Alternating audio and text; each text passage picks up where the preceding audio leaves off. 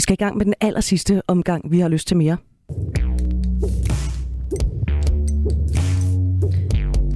Det kan jeg altså overhovedet ikke holde ud, men øh, sådan er det.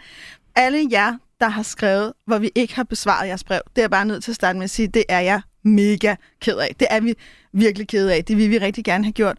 Men øh, det ligger, det er frø, det spiger. Øh, jeg bliver ved med at tale om de her ting. Britt bliver ved med at lave alt det, hun laver. Og jeg lover jer for, at det ikke er glemt.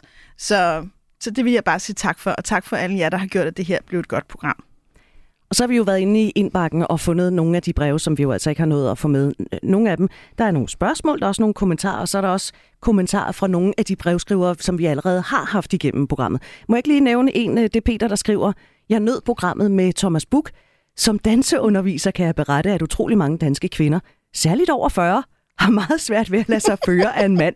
Vi bruger indimellem halve og hele år, inden de overgiver sig analog til hverdagen, hvor mange er vant til at i gåsøjne bestemme derhjemme. Det har vi en del sjov ud af. Ja, det kunne jeg virkelig godt forestille mig. og jeg blev lidt ramt, fordi jeg er jo over 40, jeg kan jo også godt måske lide at bestemme og kan nok også have lidt svært ved at lade mig føre. Altså jeg vil sige, det er ikke enhver mand, der prikker på dig på et dansegulv, der får lov til at sætte retningen. Vi lukker ned for Daisy. Programmet med Thomas Buk, som øh, Peter omtaler, det handler om dynamikken mellem mænd og kvinder. Noget, som Thomas synes, at mange mænd er rigtig sløve på. Har du lyst til at lytte til det? Ja, så blev det altså sendt den 18. juni. Og den 11. juni, der havde vi besøg af Mikkel Braginski fra podcasten Hankøn. Det var en mand, der skrev til os, fordi han var bange for, at ham og hans kone ikke ville kunne genfinde sexlivet. Han havde været flyttet fra hende, han var flyttet hjem igen, han var flyttet ud igen, og har i processen også været sammen med en anden kvinde. Han troede, han var forelsket i hende. Det viste sig, at han ikke var. Men her er lidt fra den mail, den pågældende mand har sendt til os efter udsendelsen. Mikkel har ret. Jeg har pisset hjørnet og ikke tørret op to gange, og det skulle ikke i orden. Jeg har ikke fattet en skid, når nu min kone fortsat er her. Det er jo i sig selv nærmest et mirakel, som jeg ikke har påskyndet. Tværtimod i mit godsøjne gamle brev bare stillet krav. Det her, det har jeg tænkt over siden udsendelsen, skriver han så. Jeg må blive på min banehalvdel og rumme den smerte, der er hos min kone. Jeg har ikke krav på en skid, før jeg har grebet hende, lyttet til hende, og vi er kommet igennem den her kæmpe krise. Jeg har bevæget mig væk fra den og de tilgange, som var meget ubehøvlede i forhold til den smerte, min kone har, og det svigt, hun står midt i. Jeg fandt også ud af, at jeg er svært ved at udtrykke mig direkte, og dermed så giver jeg heller ikke min kone muligheden for at sige til og fra. Noget af den adfærd og de mønstre, vi har, er jeg nærmest det fjerde barn i familien, og hvem gider en intim relation med sit barn? Det er sgu da ikke ret tiltrækkende, skriver han. Og så skriver han endelig, jeg vil være tydelig og give plads. Jeg lægger mig fladt på gulvet og tager alt snottet på skuldrene. Jeg vil gå forrest i usikkerheden, og så må vi se, om vi finder vejen til et nyt liv sammen. Eller en anden type liv sammen, som de forældre vi er. Jeg vil kæmpe kampen og være i den smerte. Ja, fuck, hell yes. Altså, jeg vil sige, det er sådan et af de der brev, hvor, hvor Ja, hvor jeg, hvor jeg bliver virkelig rørt. Altså, jeg sådan, virkelig bliver rørt. Jeg ringede faktisk til Mikkel Borginski og sagde, jeg er lige nødt til at læse det her op for dig. Og han blev, og det sker ikke så tit for Mikkel, stille. Så der var det der sådan øjeblik af tavshed, hvor vi jo også, selvom det her vores arbejde bliver rørt over, at kunne gøre en forskel. Så igen, tak for, at du skrev, og tak for, at du lod os tale om det, og tak for din sindssygt seje attitude og måde at tage imod det her på. Og det bekræfter mig bare i, at det betyder noget, når det er, at vi taler om tingene. Jeg synes, det er så dejligt og livsbekræftende og på alle måder positivt, at han har givet det nogle tanker efter udsendelsen og tænkt, ja, det kan jeg sgu godt se, det er sgu noget rod, det her. Jeg tager den lige på mine skuldre. Det er så mega sejt. Respekt. Respekt. Så er der også en kvinde på 74, der har skrevet til os. Jeg er gift med den samme skønne gennem snart 50 år, med tilhørende skønne børn og børnebørn. Mig og min mand har et skønt sexliv, men dog ikke så hissigt, som de var unge, men næsten. Jeg har følgende spørgsmål. Min mand bruger den lille blå pille, også selvom det måske ikke er helt nødvendigt. Jeg synes bare, det er effektivt dejligt, og jeg nyder sexlivet med denne.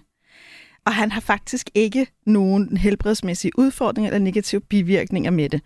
Og så vil jeg også bare lige sige en lille ting om at bruge olie for neden, både som forspiller under sexakten. Det kan jeg anbefale, også selvom der er naturlige safter til stedet. det er godt tip fra en moden kvinde på 74, men hun spørger med hensyn til den lille blå pille. Så spørger hun Daisy, er det ikke bare okay? Jeg synes ikke, jeg kan finde nogen positiv omtale om den her lille blå pille i podcasten, vores podcast eller i andre medier. Det er så okay. Ikke? Altså, jeg tror 100% på, at vi skal bruge de hjælpemidler og de ting, der stimulerer os. Om det er den blå pille, eller det er mandelolien, eller det er som øh, en, øh, en, en, en ven, min far har, der er lidt ældre. Han siger altid, to fingre rom, to fingre op, og så kører vi. Ikke? aldrig helt forstået, hvor de skulle op hen. Men jeg vil heller ikke stille den her ældre mand, der har vendt med min far uddybende spørgsmål. Det er nok bare en af tingene ved at være sexunderviser, og folk fortæller en noget. Men min pointe er, om det er et glas rødvin, eller en blå pille, eller en fjollet sang, eller hvad fanden ved jeg der for dig op at køre. Brug det, gør det, nyd det. Jeg synes, det er jeg synes bare, det er mega fedt. Og så skal vi jo lige understrege, at den lille blå pille, den er jo på ingen måde ulovlig eller noget som helst. Det er et fuldstændig reelt medicinsk redskab. Præcis. Ja. Skal vi tage den næste? Ja, det synes jeg. Det er en kvinde, der har skrevet, jeg elsker at lytte til jeres podcast, som virkelig har hjulpet mig til at snakke mere om sex med min mand herhjemme, samt givet mig mod og lov til at have mere sex med mig selv også. Min udfordring går på, at jeg faktisk allerbedst kan have sex, hvis jeg har fået et par glas vin eller andet alkohol for at stoppe tankemøller osv. Jeg synes ikke, det er fair over for min mand, at jeg skal have en lille skid på for at kunne knalde ham, og det er jo heller ikke sandheden, for sandheden er, at det får mig til at slappe af og give mig hen frem for at tænke en masse praktiske ting. Jeg føler mig som en sexet kvinde, når jeg bare lige har fået lidt alkohol indenbords, hvor jeg kan give den mere gas og være mere fri. Det vil jeg fandme også gerne være på cola og te. vil jo lidt tilbage til det. altså, hvis det hjælper dig, det der ikke er svin, det der. Mennesker har jo altid, vi har jo altid indtaget forskellige ting for at komme op og køre. Det har men, vi jo gjort altid. Men jeg kan jo godt forstå hende et eller andet sted. Ja, det kan jeg også. Og jeg, det er jo det, alkohol gør, det er det først til at glemme tankemøller. Det gør, vi lige ryger et andet sted hen, og det gør, det frigør nogle ting, at vi smider nogle hæmninger. Og det synes jeg er fuldstændig fair. Og jeg synes, det der er bare vigtigt, og det hører jeg jo også, at hun er, at hun er bevidst om, hvornår hun bruger det, og hvad hun bruger det til. Så det synes jeg egentlig, jeg synes ikke, at vi mennesker skal være så pisse perfekte. Vi må godt have vores små ting, uanset om det er blå piller eller, eller, eller vin. Jeg får også lyst til at sige, jeg tror også, du vil kunne finde det der på cola og te. Ikke? men det kræver lidt mere øvelse. Men det handler i virkeligheden meget med at starte med ligesom at mærke, hvad er det, der sker med mig, når jeg har drukket det her alkohol. Prøv en gang at mærke den tilstand, og så prøv en gang at øve dig i det der med at slukke dine tanker, når det er, du bare helt taget hver dag. Jeg synes, det er en god idé at øve sig i at slukke sine tanker hver dag. Men indtil øvelse har gjort mester, så drik din vin og knald din mand. Altså, jeg er jo fan af ærlighed, Daisy. Mm-hmm. Vi ved jo rent faktisk ikke, om hun har talt med sin mand om det her. Kunne man ikke sige, jeg er jo ikke uddannet i seksologi, så jeg, jeg, jeg, altid, jeg, jeg træder jo altid ud på lidt is, der knager. Men kunne man ikke sige, hvis nu du bare ligger dig fladt ned og siger til din mand, det her, det er sådan, jeg har det. Vil du ikke hjælpe mig? Jo, helt sikkert. Altså, jeg tror da meget det der med, at altså, man kan jo sige det der meget hot. Jeg kan ikke andet end bare lægge mig ned og bede om hjælp. Altså, ikke, det kan jo blive meget. Ikke? Det så hvis jeg, meget nu, øh, hvis jeg ligger her helt stille, så er jeg meget modtagelig. Det er jo modtagelysten, det ved vi jo, ikke? Men det synes jeg, der er, og det er klart, hvis han virkelig hjælper hende, og hun drikker en kop te, og han så virkelig mm, kæler for hende og bider hende lidt, hvor hun nu kan lide det, og mm, giver hende den der følelse af at være enormt tiltrækkende, så er jeg sikker på, at den der te også kan nogle ting.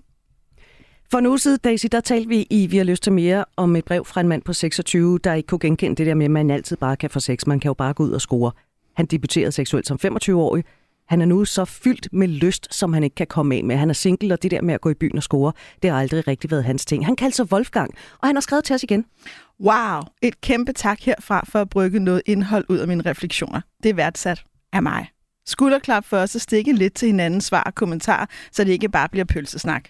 Jeg føler mig fodret af jeres respons, især det med min egen selvfortælling, som jeg tror, jeg har holdt fast ved i for lang tid, og som jeg er ved at slippe lige så stille. Måske er der faktisk lidt sandhed i kliché-citatet, No man is an island. Og så er der det med, at jeg måske har haft for meget fokus på alt det, jeg ikke kan få. Det er det, jeg tror, jeg stille og roligt skal ommøblere i mit hoved. Jeg takker af. Jeg er herre klar på at gå ud og omfavne nogle nederlag. Hatten er det livet. I må have det. tak, Wolfgang. I lige måde. Og rigtig god jagt. Jeg elsker, at han slutter med. I må have det. Vi skal have det sidste brev. Yes. Vi lavede jo et program om øh, biseksualitet og panseksualitet, og det har rystet en skøn mail altså. Ja, det er en kvinde, der skriver, tak for et virkelig godt program om bi- og panseksualitet. Hvor vil jeg bare gerne have mere queer-indhold i jeres skønne program. Jeg kender så godt alle de stigmaer om biseksuelle og panseksuelle, mest fra andre queer-personer. Jeg sprang ud som lesbisk som 20-årig, fordi jeg var head over heels forelsket i den dejligste kvinde. Jeg havde før identificeret mig som hetero, uden at tænke mere over det, hmm, på trods af, at jeg havde kysset med mere på alle de piger, jeg kunne komme afsted med i mine teenageår. Det irriterer mig, at jeg skal forsvare min panseksualitet og flydende seksualitet, for det føler jeg virkelig, man skal, især over for lesbiske kvinder. Jeg tror, den lidt yngre generation er mere fordomsfri, heldigvis.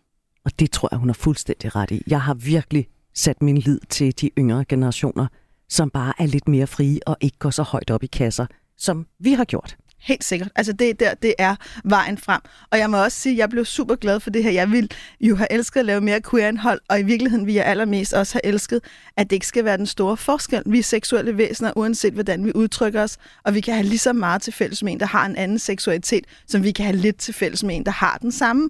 Og jeg er mega glad for, at vi har fået lov til både at tale om modens sexliv og panseksualitet i samme program hendes brev det er faktisk længere end det her. Hun skriver, hun kunne også godt tænke sig, at vi laver et program om at opdage nye sider af sin seksualitet. Og det når vi desværre ikke. Men programmet, som hun henviser til, det sendte vi den 25. juni, og der havde vi besøg af Tanja Ditfeldt, der er panseksuel. Det er bare nogle af de breve, som vi nu ikke nåede at have med. Ja, og hvis der er programmer, du har misset, og måske også bare de små, vi har lyst til mere, der er udkommet kun som podcast hver tirsdag, så kan du finde det hele i din podcast-app. Tak fordi du vil bidrage og høre på os, og tak til alle gæster, der har været forbi. Thank you.